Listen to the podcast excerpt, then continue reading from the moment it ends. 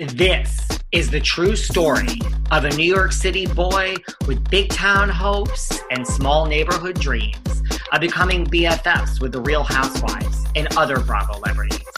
Then, one day, that dream actually came true. Let me take you behind the velvet rope.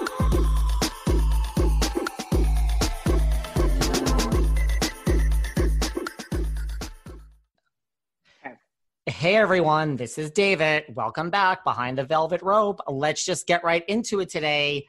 We have a lot to get to because we are joined by the one, the only, hot off. I don't even know what to say about this season, Miss Candiace Dillard Bassett.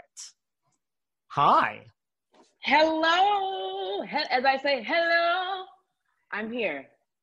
We have good just so much. It's good to see you too. What have you been up to? What are you up to? Tell me everything. Oh my God. Well, um, I'm like everybody, I'm trying to stay sane. I'm trying to, you know, maintain some level of normalcy. Like I try to eat at normal times. I try to like check. I was just thinking earlier today, like, I feel like I'm losing cognitive skills. Like you forget how to talk right? And how to just be a human around people because you're we've just been sequestered for so long for for the entire year. So that's been a struggle, you know, as it has been I'm sure for everybody. I'm in school. I'm getting my master's in business administration at Howard University, uh, my my alma mater. And so we just finished my accounting class, and that almost took me out. Like, like accounting can go to hell. I know we need it for life, but accounting can go to hell. Like I, I hated it. So we just finished for the first term yesterday. So wow. I had two glasses of wine to celebrate that. And you know, I'm I'm also celebrating the end of another era. That would be season five of The Real Housewives of Potomac. Drop the mic, we're done. I can't tell you how happy I am to be done with it. You know, I'm sure that the fans are sad. I'm not. I have to say. I okay, there's so much to unpack right there. First of all, I majored in accounting. I'm a CPA. I used to pro- so anytime you need help with accounting. Where have you been? I don't know. Like where have you been? Okay. Well, we have econ next term, so I will I'm going to call this you is, crying. I'm okay? like a closet smart person. Before this, I used to practice corporate tax law back in like another lifetime. Mm-hmm. That is crazy. Did you? So, wh- how did you just start? Because I, I, I know you're getting your MBA from Howard. Like, when did you decide to do that? Like, just after all the drama from, and we're gonna get into the season. You just said I need to oh complicate my yeah. life more, and I think I need an MBA now. Yeah. Well, no, I am crazy in that way. Where if I feel like I'm not doing enough, if I'm doing 27 things, like the like the person inside of me says, no, no, no, you need to add 15 more things to the 27 you're already doing. But for my master's, I've always wanted to obtain an advanced degree. I grew up in a household where my parents were physicians, they had advanced degrees. Education was always very important to me growing up, and it was instilled in me very early. So I always knew I used to want to be a doctor. And then wow. when I discovered that math and science were not really my friends, I had to sort of veer off and take a different path. And so I, I majored in journalism at Howard for my undergraduate degree. And I thought I was going to be Fredricka Whitfield and like anchor the weekend news on CNN.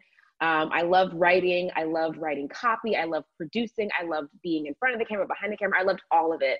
And then I kind of veered off into politics and then pageantry, and now I'm a household. It's like my it's it's a mess. It's all a mess. But education was always at the foundation of that. So I always kind of felt this pressure to have to have another another degree because my parents are doctors, you know, and my parents' friends are all PhDs and you know four or five master's degrees. That's just what I grew up around. So for me, success is equated to education. And it was just a matter of finding the degree that I wanted to get and that I would enjoy. And as an entrepreneur, as a business owner, growing up around business, it makes sense that I should want to pour more into myself and supplement what I already know about business with an MBA. So, boom, here she is crying over accounting homework on her MBA program. But I mean, in a way, because I'm just like you, what is your sign? Like, what's your. Oh, I'm I'm a Sag. My birthday is on the 14th of this month. Wow, because I need Yeah. to do 800 things at once too, so I get it. But what is your sign? Gemini. Oh my God, you all are crazy. Y'all are nuts. We're fun though. We're a lot of fun. You are a lot of fun. I will say that. I dated a Gemini, and he was a lot of fun, but he was a freaking nut. The, the evil twin. We just we we got a lot going on in our minds. Yes. But like you, I need to do nine 500 thousand things. things at once, and I I have a hard time saying no. Like I could find Yes. the like glimmer in like I'm like ninety percent of this sounds awful, and then wait, I, I know how to make this work, and why not Yep. add this? Why not? Yeah. And then But you also- do it, and you're like, I wish I wish I said Why no. am I doing this? Yeah, But I'll- also, I'll add to that too. I do feel like our society has created this culture of I gotta hustle. I gotta be on my grind at all times. If I'm not dying because I'm like juggling 20 balls, that didn't sound right, but juggling, you know, 27 things, then then you're you're failing at life. And I feel like that school of thought is not healthy. And I think that we need to start to embrace you know, a school of thought that says it's okay to take a break. It's okay to go on vacation. It's okay to focus all of your energy into one thing and be great at that one thing. And I'm talking, I'm preaching to myself here and to you too, I think. But I think that's a, that's like a, a part of this this unhealthy, like the married to the grind culture that is not always healthy. well, I live in New York City, so Oh my God, it's even yeah. I don't even know. But I mean, did it at least help, you know, because we're home with COVID, like you kind of timed your MBA right, right? So funny story. I had been putting off um, applying for the MBA because I was going to have to retake the GRE. My scores are like really, really old. I think it's five or seven years they last, and you have to retake it. And then the test was different, and I was dreading having to study Yeah. for the GRE. It's like the bane of my existence is standardized tests. Um, so that was holding me up. So then this is just a note to everybody as well. Like universities right now are like hurting for money because they had to refund a lot of these students, these undergraduate students who were sent home at the beginning of COVID. So a lot of universities are waiving um, the standardized tests, they're waiving Oh, wow. fees just to entice people to come in and and give them essentially give them give you their money um, so they i it, it was it wasn't an easy process because you still had to do all of the chasing down the recommendation letters and writing the the um, the mission statement or writing your your de- declaration statement whatever it's called your declaration statement is for why you want to attend this university um, like chasing down the the administrators to get my um, my uh, Like transcript, all like yeah, all that stuff, and then just mentally preparing. I took um, like a statistics course just to prepare my mind for um, an MBA. So there's a lot of work that goes into it, but it is this is the time to Yeah. go back and get your degree. And then my friend Calvin, who's doing the course with me, we decided to do it together. He said to me, Candace, this is the best time. You're never going to be in a position like you are in right now where you're at home, you have to be at home. This is the best time to get your degree. You're never going to have a time like this ever again.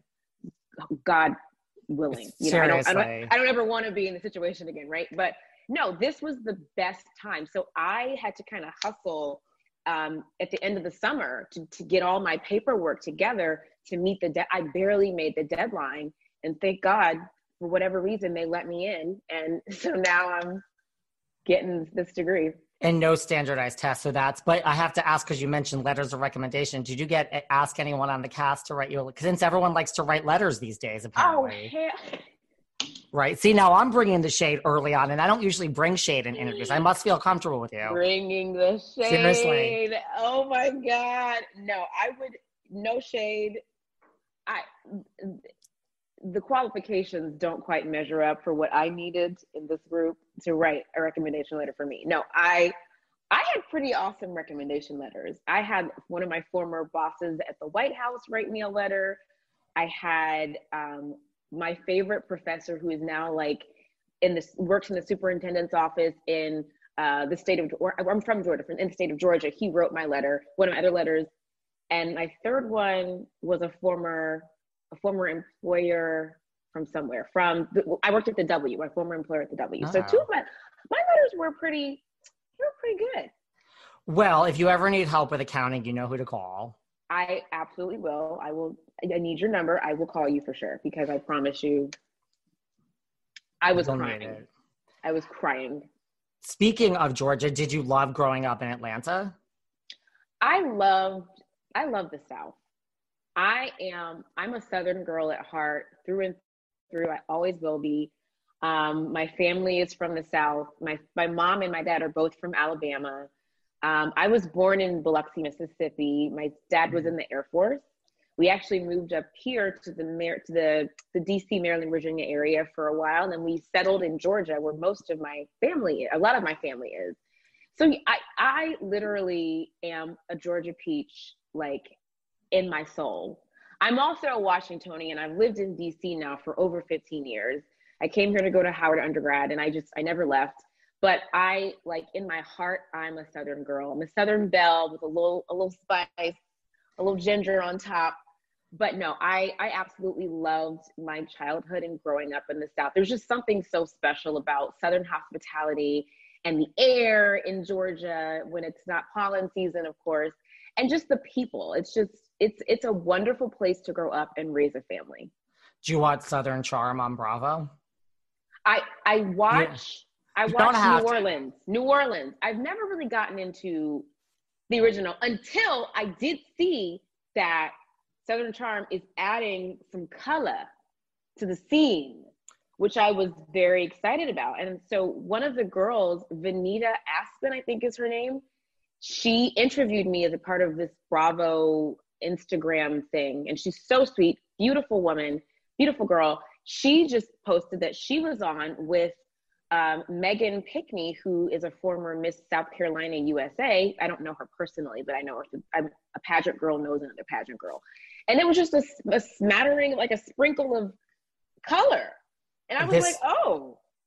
They're mixing it up. Into it, I love it. It's, love it's it. good, and they have. There's a, a new Persian, the yes. Persian girl. Yes, I, so I am. My interest is peaked now, where it was not really before. If I'm being honest. It's a good season, but I never saw the New Orleans. But I get so many DMs from people that listen to the show that tell me you need to have all the cast members of New Orleans on. So people are oh. requesting oh, them.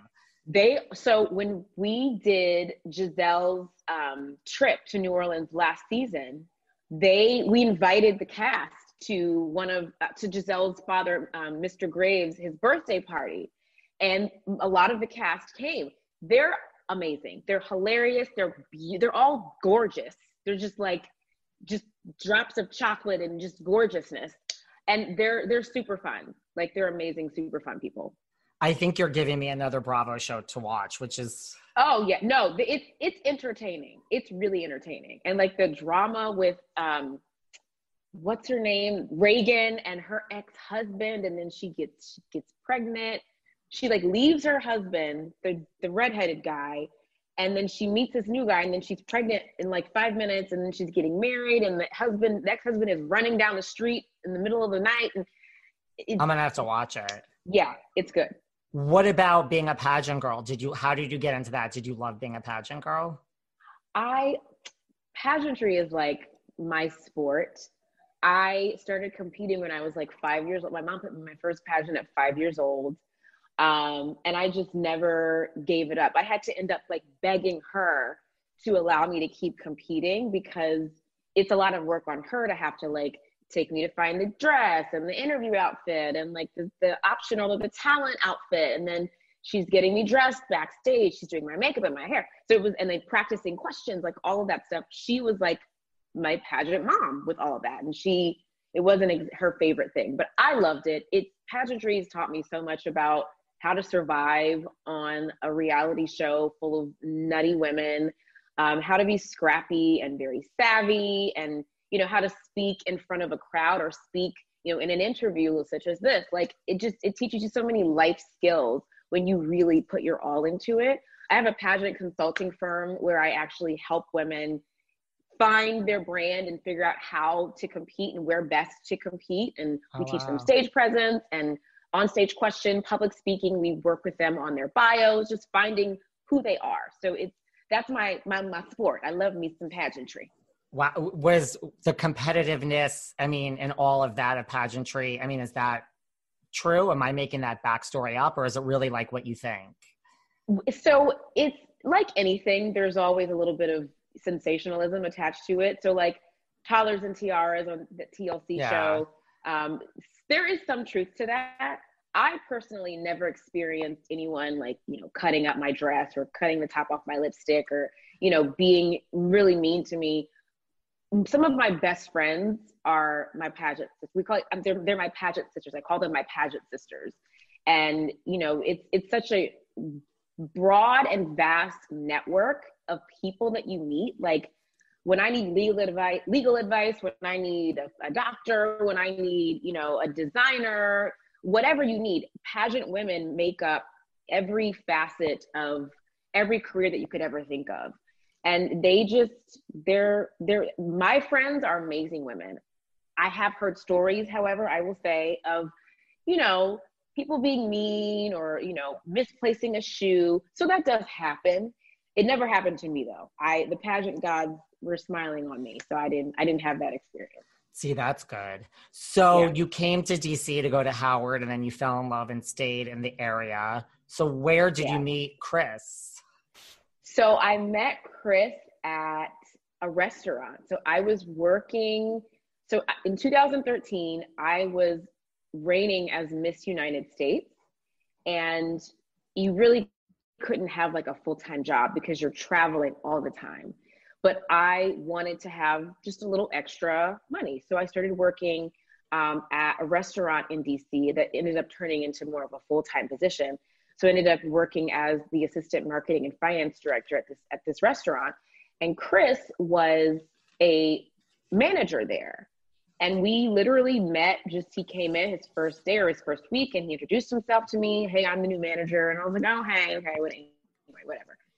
And then we ended up working at the, there were two locations. We ended up working at the same location together. And it's really like small office. If you've ever been in a restaurant, you know, the offices in a restaurant are like this big. Yeah. And we would, we just started talking as friends. He was divorced, he had kids.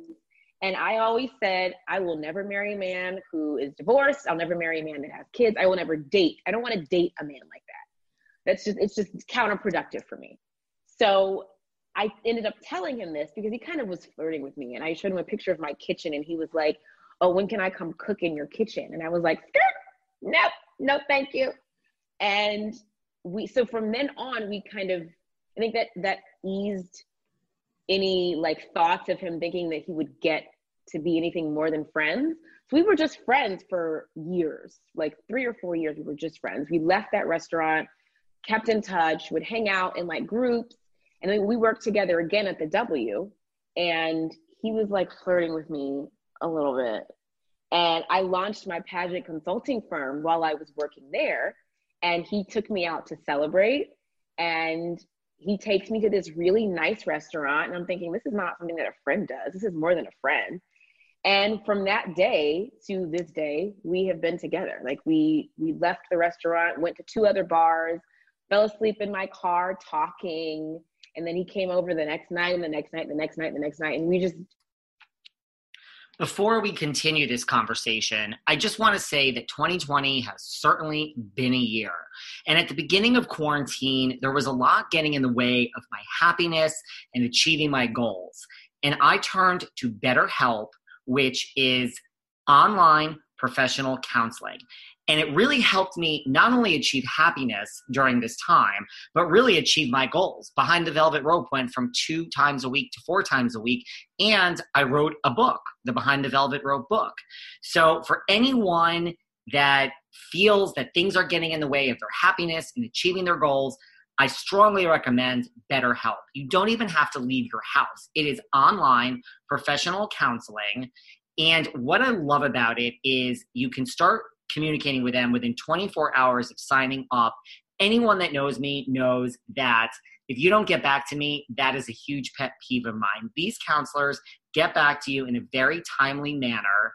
And you're really matched with a counselor that fits your needs. If you get a counselor that you don't like, you can just request another counselor.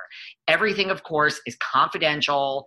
They deal with a variety of issues depression, stress, anxiety, sleep. We're all having trouble sleeping during this, trauma, anger, family conflicts, self esteem, grief, LGBTQIA issues. And I have to say, it is actually more affordable than traditional online counseling, and financial aid is available for anyone that cannot afford it. So they're growing so rapidly, and so many people are turning to BetterHelp for help that they're looking for additional counselors in all 50 states. Go to betterhelp.com. That's betterhelp, H-E-L-P dot com slash velvet rope betterhelp.com slash velvet rope and you get 10% off your first month. Join over 1 million people today taking charge of their mental health. You're not alone. If you need help, this is a great solution. Betterhelp.com slash velvet rope and get 10% off your first month. We, he never left. Wow. Yeah. So that's that all worked out, right? It yeah, I would say so. I still like him.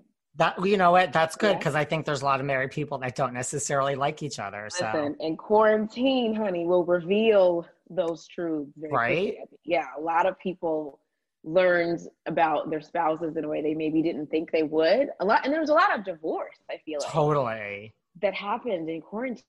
Like people just maybe were thinking about it and they pulled the trigger because COVID just like exacerbated everything. Totally. I think either that or you're like, wow, I married the right person. It's one of those or So that's so funny. Right? So we actually we did a panel with three other couples, and that was one of the questions. What's the biggest lesson you've learned in quarantine as a married couple?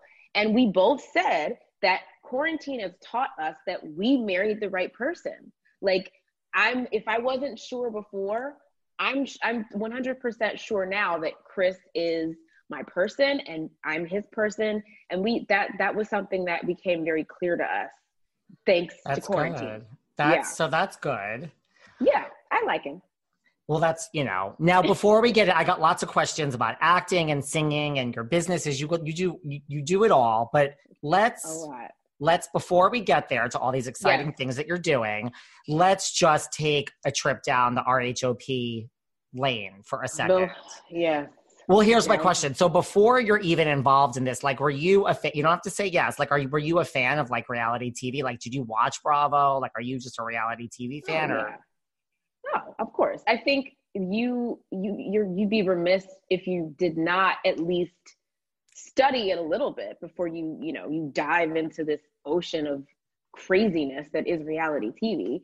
But yes, I was a I've always loved reality TV. Starting I think with The Real World. I love The Real World. Mhm. Um, I watched At- Atlanta Housewives was the first show I watched because I'm from Atlanta. So it's like, oh my God, who are these women on this show? Where are they eating? Who do they know? Like you wanted to know all those things. And then obviously when Potomac started, one of my first questions was, where was I when they was casting for this? Because like, you I'm I'm cute and funny and entertaining.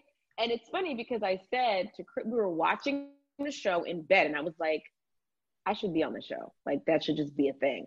And literally, then or two years later, they were reaching out to me. So I kind of spoke that into existence, which you know I've regretted many times this year.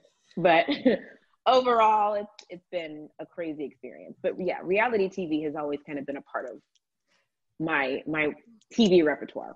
Did you know any of the Atlanta women? Like, did you watch and say, "Oh, like my like I don't know if your parents still live there or anything like that," or no? You just Yeah. you knew like the places, but you didn't know any of them.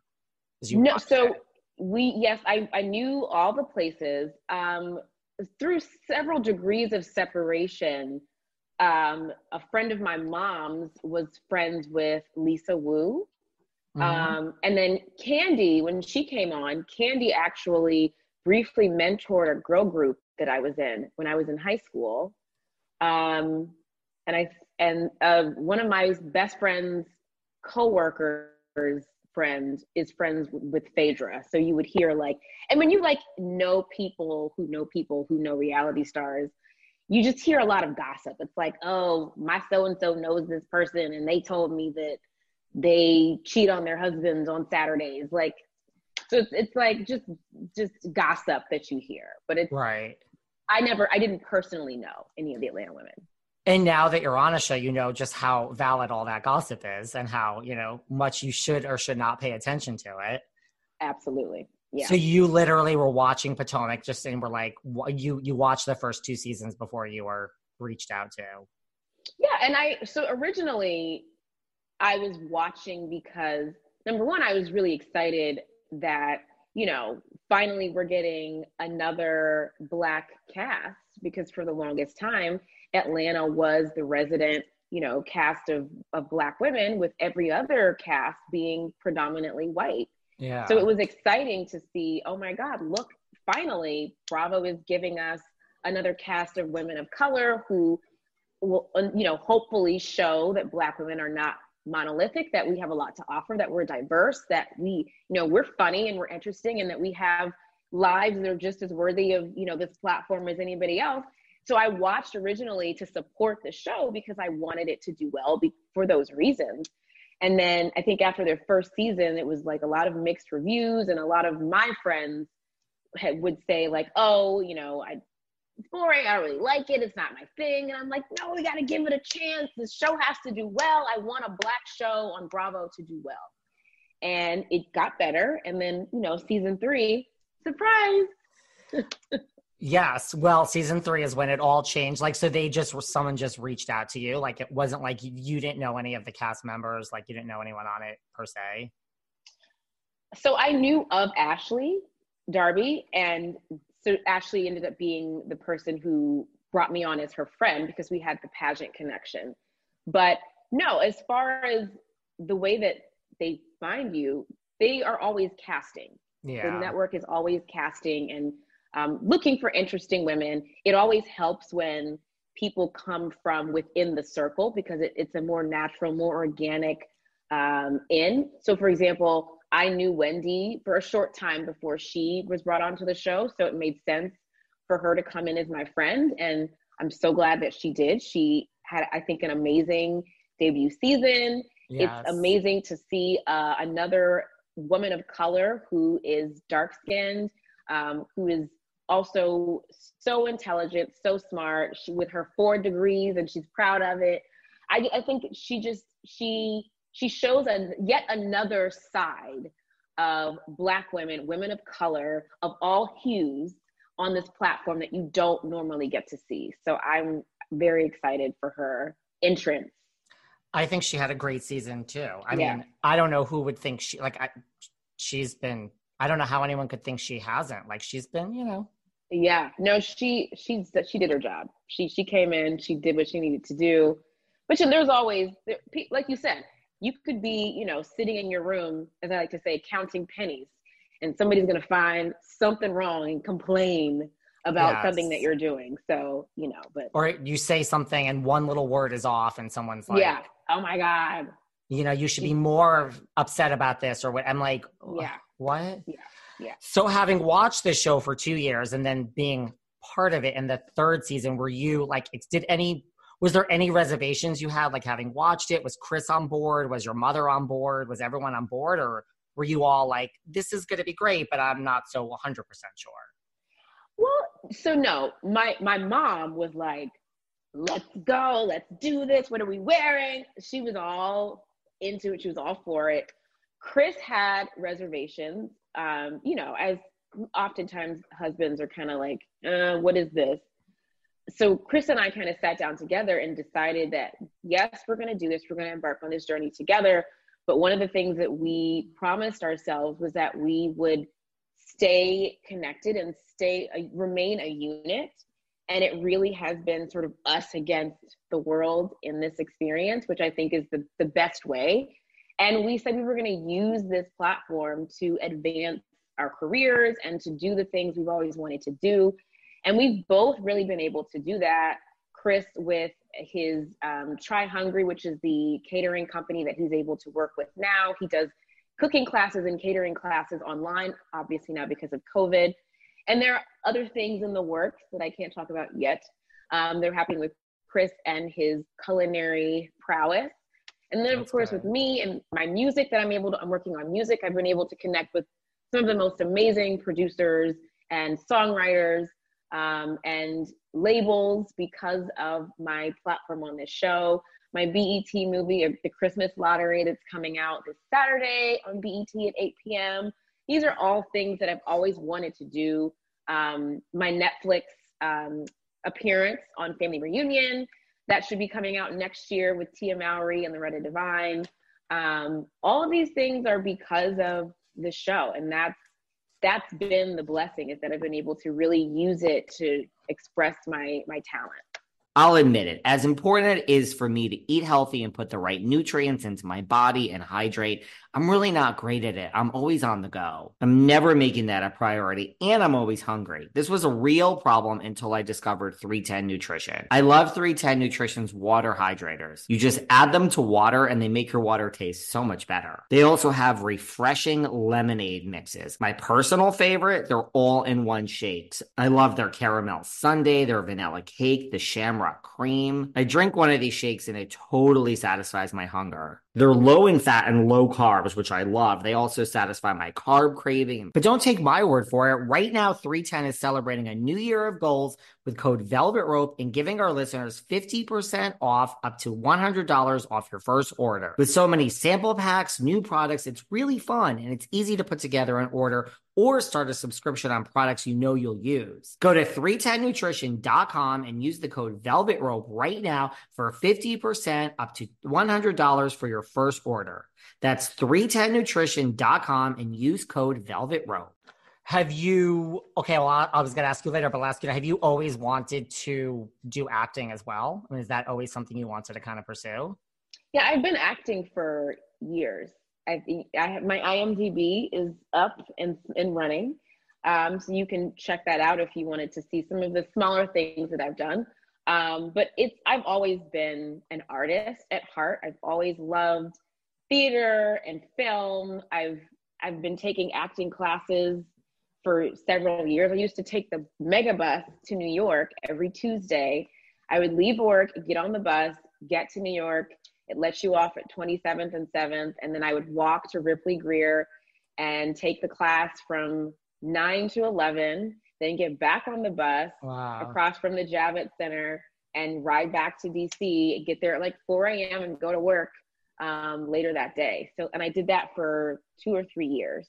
Wow. Um, so it's it's always been what I knew I wanted to do, and I've always acted. Just you know, it's it's a it's a it's a slow and steady climb you know very very very often not very often do you just sort of become catapulted into you know scandal or you know one of the the great big shows but that is that's where i'm am headed i'm claiming that um, and that's what i've one of the things i've always wanted to do did you watch scandal I was obsessed with Scandal. Are you kidding me? Possibly like one my, the best shows ever to exist in the world. Uh, so I, I will tell you, and I'm kind of embarrassed about this now, but I don't like endings.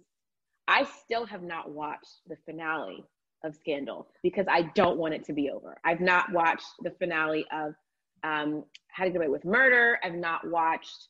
I kind of gave up on Grey's. I, so I love Shonda Rhimes. I love yes, her. She's I phenomenal. Was, she's incredible. But I was so mad at her when she killed McDreamy. And then when Sandra Oh left, I was like, I can't do this anymore. I can't. I can't. So I had to like put Grey's to the side. But I can't watch the finale of Scandal because then it'll, it'll be over. And I was obsessed with that show. I loved that show. Can I just tell you, and I'm not just saying this. So I watched the end of How to Get Away with Murder. I have not watched the end of Scandal either. I swear to God, I cannot. Oh my God! See? Yes. I, I can't. I can't. Like I have it. I mean, I could watch. It. I just can't. Like the last like three or four episodes, I'm like, I have to stop now. Like I, I don't want right. to deal with this. It just in my mind, it has to just like they have to live in purgatory. Like in my mind, right here, I can't handle it being over. Yeah, no, that's so funny. Olivia Pope is one of the best characters in TV history. In life. Phenomenal. In life. She's legendary. She will be referenced for years to come. I, I truly believe it. I and the cast is still so close. Yeah. They always like pop in on each other. I'm like, I'm kind of hoping that you know, I don't know, there'll be a reprise at some point. You know, I, I know Shonda is very strict about like her characters having their beginning, their middle, and their end. And like once they're gone, the, the characters resolved their, you know, whatever, and they've moved on. But I would hope that like, you know, if the public cries enough and we scream enough, that maybe we could have like a little reprise or Something. a spin-off, you know, yeah. Because the whole cast was like phenomenal. It was just It, some of the best, and then just the way that they, you had to be a cut from a certain cloth to be a part of that cast because they all had that sort of cadence where they spoke really fast and talked like this, and and if you're not like this, you can't the show. It's- And it's like, it was just, it was a, I don't call it a cult, but it was like it was a club, and you had to know how to conduct yourself in this club to be a part of this cast, and they all just had it in the bag. They nailed it. Like and I, it's hard I dialogue. quote- Yes, it, it's a lot of Right? dialogue. Yeah, I still quote Darby Stanchfield when she's like, "We're gonna follow you over a cliff, over a cliff." Like it's it's just it's such a good show. It's, It was literally Grey's though, I have to say, is still how to get away with murder the last season kind of lost me. I mean, I stayed there. that's what I've heard. I got like a little confused and I'm like, I was also watching it like kind of half assed. I mean, yeah. so it kind of lost me, but Grey's Yeah. is still good. Is it? I feel betrayed because I watched Grey's from the very Grey's was like Me I feel too. like my generation's ER. Like, you know, Yeah. like you know, our parents had ER. Grey's was our thing. And you become so attached to these characters because Shonda's such a great storyteller. And then it's like people are dying and they're leaving, and then you know people are being fired for you know saying crazy stuff and it just which I could handle, but you had your core. Your core was still there. So, but then it's like, Shonda, you gonna take McDreamy from me? I just I gotta go. I have to leave. I'm packing my bag. I have to get off of this this camp this campus. I can't do this anymore. I get it, but that's what I love is like you never like someone could really be gone. Like same with Go. murder, like real characters. You're like, wait, you just killed Wes and How to Get Away with Murder? Like he's the Like- star of the whole show. How do you? Yeah, no, it's but I I get attached, so you can't do that to me. Like that's why I could never watch. um uh What's the show where everybody dies on HBO? Game of Thrones. Oh yeah, I, I never got into it. It's not my type. Me neither. No, but people would say like People love it. main characters would just be axed, and you just never knew who was gonna go. I can't. I can't engage with shows like that. Like I feel like I'm being betrayed by the actors, by everyone. I like. I need my main characters to be there. Same here. But Scandal, Yeah. same thing. No Yeah. ending for me. Eventually, is so funny. it's on the list, but I don't. I mean, I don't know what I'm waiting for. We're home during COVID, but not yet. Right. Not yet. Yeah. No, I, I don't feel it yet. Maybe one day, but not, Olivia not Pope is alive and well in my mind. The show's In still going on. and in mine. Yes. Right. Yeah.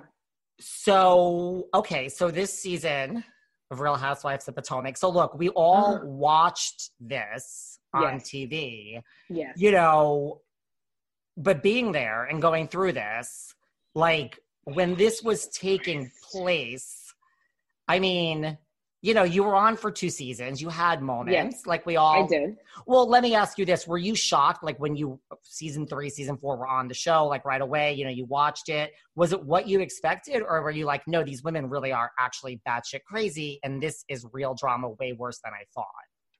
Prior to this season, prior I- to this season. Yeah. Yeah. No, when I first joined, it was probably what I expected. Um, you know, and again, because I was a steward of reality TV. I Right. had watched it. I knew the game. I knew what I was walking into for the most part. Um, so I, I thought I was pre- as prepared as you can be. You cannot prepare for everything because you never know how you're going to react in a situation until you are in that situation. That's just that's the case for and that's my philosophy for anything in life. Like you don't know until you're actually in it. So Right. a lot of you know certain things that happen. Like I wasn't expecting to get on that sprinter on the way to Nemacolin and get into that spat with Charrisse with the geriatric granny comment. I wasn't expecting that, but in the moment, and I think that's what was entertaining about it, and what I think is entertaining about m- my caricature on the show is that I'm always going to have something ready. My mouth is always on fire. It's always hot. It's always lit. So, you know, that I wasn't prepared for that moment at all. And I was actually kind of like shaking as I was yelling at, at. And like, I think Gizelle and Robin were coming at me at one moment. It was, there was a lot going on. And I, I, I wasn't expecting it, but I also knew that it wasn't going to be, you know, peaches and cream because that's not what, we, what people want to see. Right. Um, but no, I, I think that I, I had a pretty as as good a grip as I could on my first two seasons. Yeah. That's good. And so then we get to this season. so here's one question. So this event which has taken place. Yes. Not to make not to make you relive it because I'm sure that you have relived it 800 times. But and you can count. You know like so we're all watching it on TV. Yes yeah. you know and that's one thing but like when this was actually happening i mean it's not nothing to do with the show but like when this was happening were you just like shocked i mean it happened quickly i would assume yeah well yes and no it it happened quickly but when i was down on the table it felt like i was down there for like 10 minutes um and then the, the when I came up and Eric, our co our co-executive producer, is like holding me like his child. That all went fast, and I'm like, "What is going on? Like, this is crazy." Um, and I was really angry. Like, you, like you, psychotic person, and you hear me screaming like you, what you know, ratchet ass, whatever I was saying. Um, that all kind of went really fast, and then they were begging me to get in the car and i'm like why why do i why am i asked, being asked to leave and i felt like i was being reprimanded not knowing that the reason that i was being begged to get into this car was because the producer that was with her was on the mic like she's on the loose and she's that's when you see her running around the the winery like a zoo animal. It's like so they they didn't know what was coming, and you can't control a person who's out of control like that. And it's not in any of their job descriptions to break up physical altercations. Our producers, so they were you know concerned about my safety, which is why they were asking me to get in the car. But at the time, I was like, no, why do I have to leave? I didn't know. But you know, like that's what was going through your mind like because you didn't really know. You're like why am i being reprimanded? I didn't do anything. Yeah yeah. And you know it's and you kind of see some of this. We talk about this at the reunion that is starting um, next week. Yes. Cue dramatic music. Um three parts right three parts. Yes yes.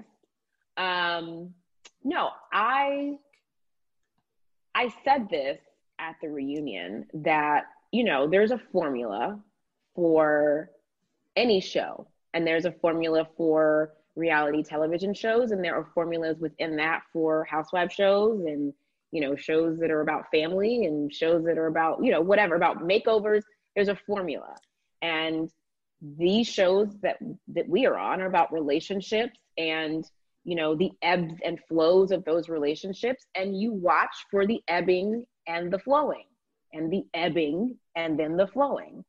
And if we were all just, you know, braiding each other, braiding each other's hair and like feeding each other oatmeal and smiling and laughing, it's like, okay, I'm bored. This is boring. So you watch for the contention as much as you watch for, you know, the fashions and, you know, the friendships and the, and how it all kind of like melds together. And me arguing with her was an age old thing that you had seen yeah. on every show from OC all the way to um, Salt, Salt Lake. Lake. City, right? Um, that was not out of the ordinary. Um, what was out of the ordinary was what happened when one person realized they could not handle the verbal stylings of Candiace's arguing. And that's not my problem or my business. You need to go take that up with whomever you pray to. and leave me out of it and leave me alone and stop lying. Lying how so? Lying about everything. Like lying about all of it. And I don't want to get into all of that, but I mean, you just watching the show, you've seen the severe discrepancies in what has been said via blogs and her and her team, and then what was aired. And Bravo, I, Bravo doesn't owe me anything to to um, hide anything or make me look better than I need to look. Um, and they haven't. They showed everything as it happened and there were so many discrepancies and lies and you know half truths and myth, mistruths from the very beginning to this very day is there anything about like that scene that you feel like wasn't shown by bravo oh my god what's funny and this is this is unprecedented for bravo they essentially showed the raw footage i was expecting them to chop it up and you know cut things and move things around because I did have the raw footage that was subpoenaed when I filed my charges. So I did get to, I didn't actually watch it for several months, but when I did watch it, it was, you know, long. And of course, they cut out, like, they cut out, like, she was walking around looking for me for a long time. So they shortened that. But no, the, the chronology of it, every they literally just pushed play and just let it ride. There was no doctoring at all, really, from what what I saw. You know, things happened after I left. I can't speak. Well, yes, I can because I saw those on camera on the raw footage too. All of that was as it happened. When she was walking around looking for you on the raw footage that wasn't edited, what was that like? An hour, like approximately? Mm, maybe like five to seven minutes. Wow. Yeah. So that was cut down. Just opening doors, like not saying anything, just walking, looking in the dark, like like wow. they do in the zoo.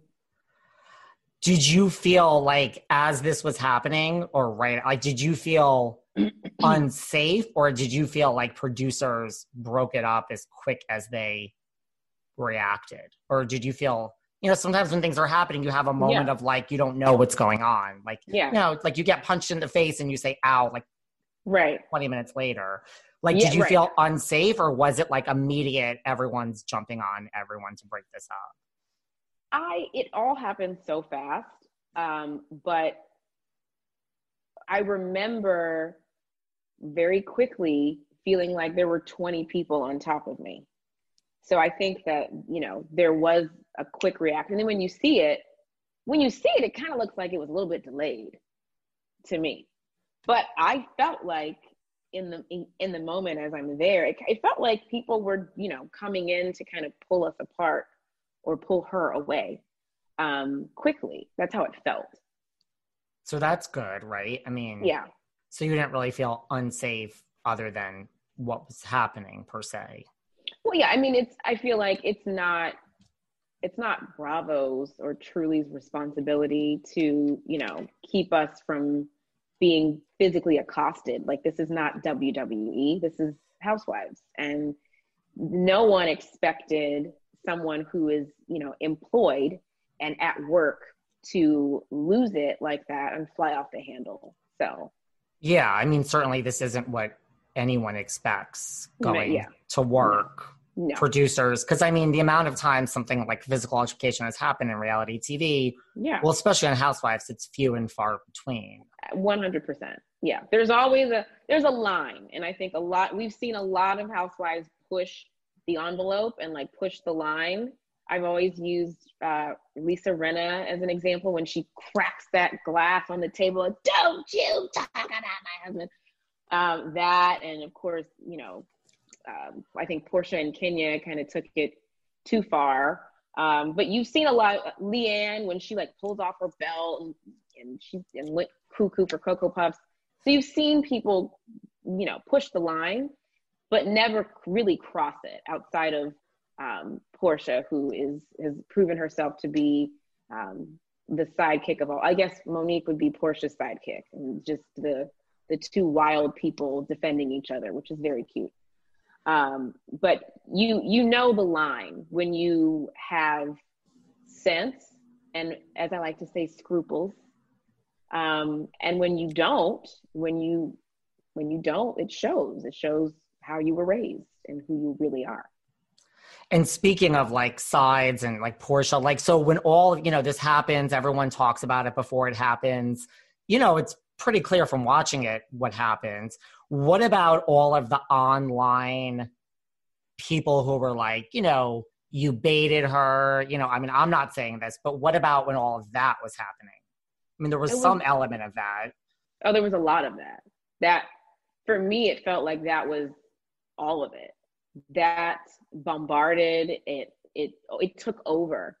Um, that's the kind of stuff that can send people to the loony bin. It can send you, you know, underneath a bottle of pills. It can send you out. It can take you out. And it it almost took me out.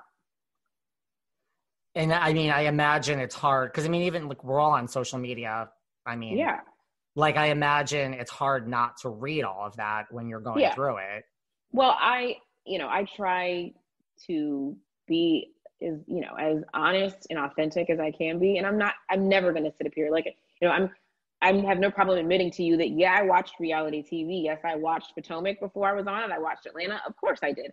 I have no problem admitting that, yeah, I, you know, I've, I've been, I understand what, like, what it feels like to be in that place. And then eventually you just started ignoring all those comments and moving on. Well, yes. To this day, it's still difficult, but I've gotten a lot better. My, I think my skin has gotten a lot thicker. I thought I had thick skin. I was, I, I didn't. I was wrong about that. Um, but no, yes, I think that over time, you either adjust to it or it consumes you. And I'm still here, so it hasn't consumed me.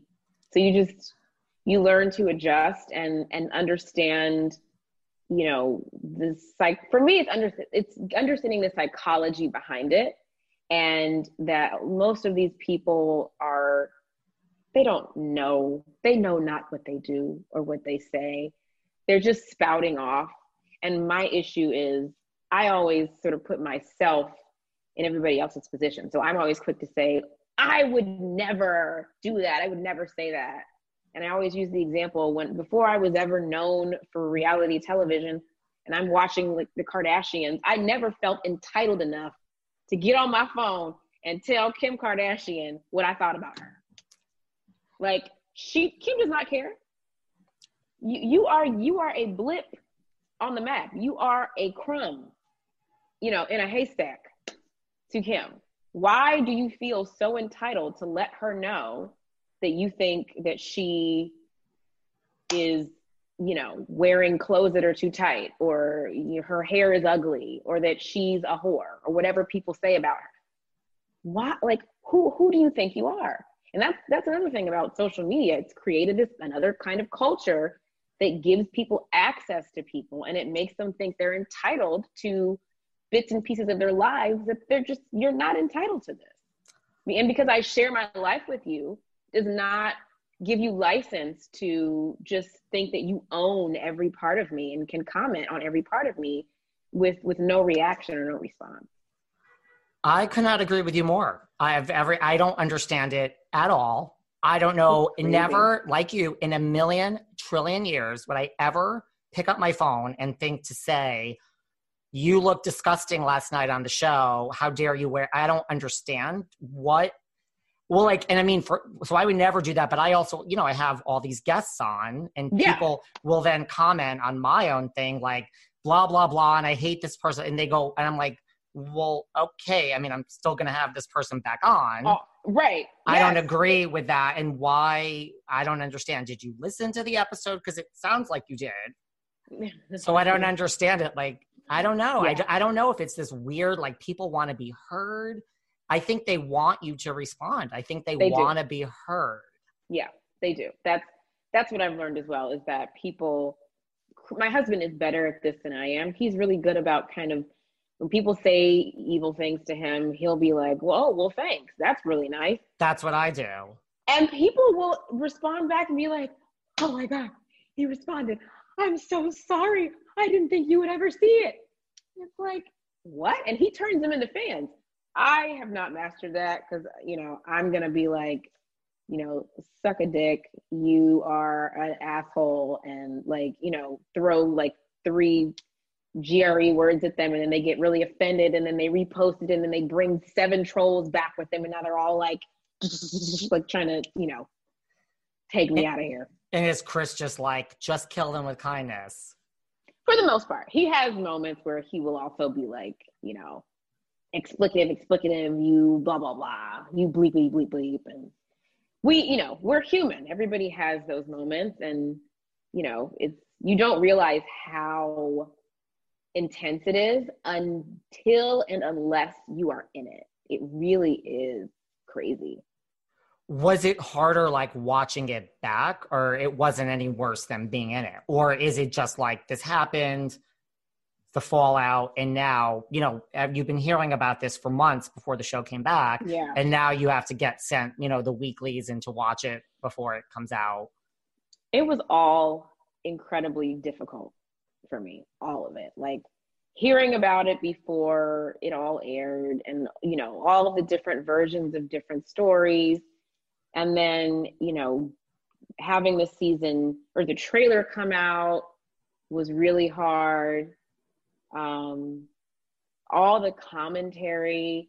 And then it's also it's a i'm big on energy. And i felt all of this just toxic energy coming from everywhere. It was it was like in the air. It was i was breathing it in. It was awful that it, i just i felt like there were so many eyeballs on me at all times. Like even in the shower, I'm like, God, like, can they see me in here? Like that's how it, it that sounds crazy, but that's how that's how it was for the the entire literally I probably did not feel a weight lifted off of me until re- we shot the reunion. I think as I was walking off the set is when I really felt like I was able to leave everything on the set and and truly begin you know the the healing process of moving forward and get, and getting the closure i was just going to say closure because i mean you filmed this and you know now you have to promote it like i mean you have yeah. no choice you work for bravo and you're going to have right. to talk about this yeah so that's not an easy thing because no, i mean i would think like there are probably things like you didn't see like when you watched it back and you know they show Monique in with a producer saying, "Let me free. I'm going to kill her," or she's been yeah. asking for this and yeah. all that. Like that, you must have just been like, "What?" It was. I mean, the first time you see it, the first time I saw it, I didn't. I was numb, but then, of course, I watched it so many times, and I felt every emotion. I was shocked. I was disgusted. I was angry about it. I felt like I'd been violated. I felt betrayed because this was someone that in my in my mind was really my friend. Um, and then you see all of these responses and you know people claiming that I'm playing the victim and people seeing things that absolutely did not happen. Like heard so many versions of the story where I picked up a knife and I was jabbing at her with a knife. I threw a bottle, I threw the glass like all before she touched me. And like most of that is not true. The, the truth is, yes, I did have the glass that I was holding in my hand. And after I was pulled down onto the table and being punched in my head, yes, I was swinging the glass because I'm being punched in the top of my head and death gripped by a psychotic person, a crazy person. I'm, I'm sorry. Like, did, did you want me to just do nothing? Like, you know, like ball up and cry and let her beat me up? Like, yeah. And I mean, it's easy for people to say something, but like when you are physically, there are hands on you. I mean, yeah. I don't know what you're supposed to do. No, I'm I'm supposed to do what I did, and I would do exactly. I would do it exactly the same way if that ever happened again, and if I was if I ever lost my mind and decided to film with someone like her again, it would happen again. I never would. I never will. But if I if I was just completely a crazy psycho and I did, it would happen again. She would do it again. So you have like no regrets about this particular situation, like how you handled it. Well, I mean, I regret that it happened as a whole. I wish that none of it had happened. I wish that I had just walked away from her again.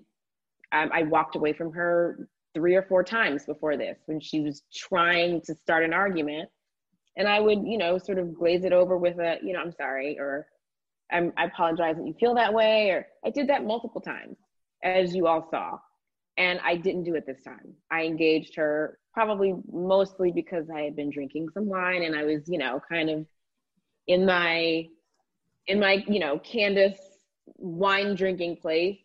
Um, but I, yeah, I, I wish every day that I just walked away again. But she, she would have, it would have still happened. She still would have gone to that place. I'm actually glad it happened where it did happen because imagine if we had if she was able to go to portugal which she was not um, and it had happened in a foreign country. Like there you know we're already a spectacle. You've got six black women walking around with a crew of 50 we already look like a big red sore thumb. So you you know it's like what if it had happened there? And who knows who would have called the police and now we're in portuguese jail and it's it could have been it could have been a lot worse which i can't believe i'm saying that but it was inevitable. It's that's exactly what she wanted to happen. She wanted to fight. And think about it i don't know what if this happened for whatever reason off camera? Like you were that would be do you ever think yeah. about that? I mean that would be yeah, and there there weren't. It took these two large men to pry her off of me. If if they had not been there, you know, and it had been, it was it was just me and like one of my girlfriends or me and if my husband was my husband was there, I don't think it would have happened quite like that. But what if it were just me and Chris? And you know, it's you you really you just you don't know. You have no idea. And that's that's the bottom line is that you have a person who is as unpredictable as she is who will use any and every excuse and you know version of a fairy tale fallacy in the book to justify her behavior. I mean her story changed 15,000 times and with a straight face and no remorse she's panhandling these cockamamie stories across the United States, like like people don't have eyes and ears and discernment. Thank you for tuning into our part one sit down with Miss Candiace Dillard Bassett. Coming soon, part two, where we get more into the physical altercation, what was going through Candiace's mind at the time. What is it like the next morning? The range of emotions that go through your mind, the lawsuit, how Bravo handled it, Ashley, Karen, the other women.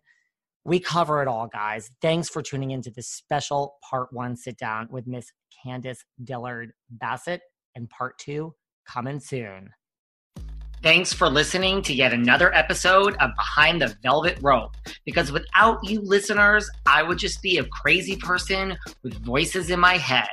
And if you like what you hear, subscribe, subscribe, subscribe on Apple Podcasts under Behind the Velvet Rope. And when you're done subscribing, feel free to leave a five star write up review because the write up reviews actually count. We read each and every one of them, we post the best ones, and the reviews really help our shows keep going. And we really appreciate everything you guys say, especially the positive ones. And if you want to find us online, we're at Behind Velvet Rope on Instagram. We are at David Yontef on Instagram. We're behind The Velvet Rope on Apple Podcasts. or head on over to Patreon because you know what? There are just some things we can't talk about here. So for our bonus episodes, go to Patreon and type in Behind the Velvet Rope. And if you still aren't sick of me and you want more David, go to Cameo and book me on Cameo. And you can ask me anything there. I'll answer whatever you want. And I have a bargain basement price of $10. Thank you guys. See you soon.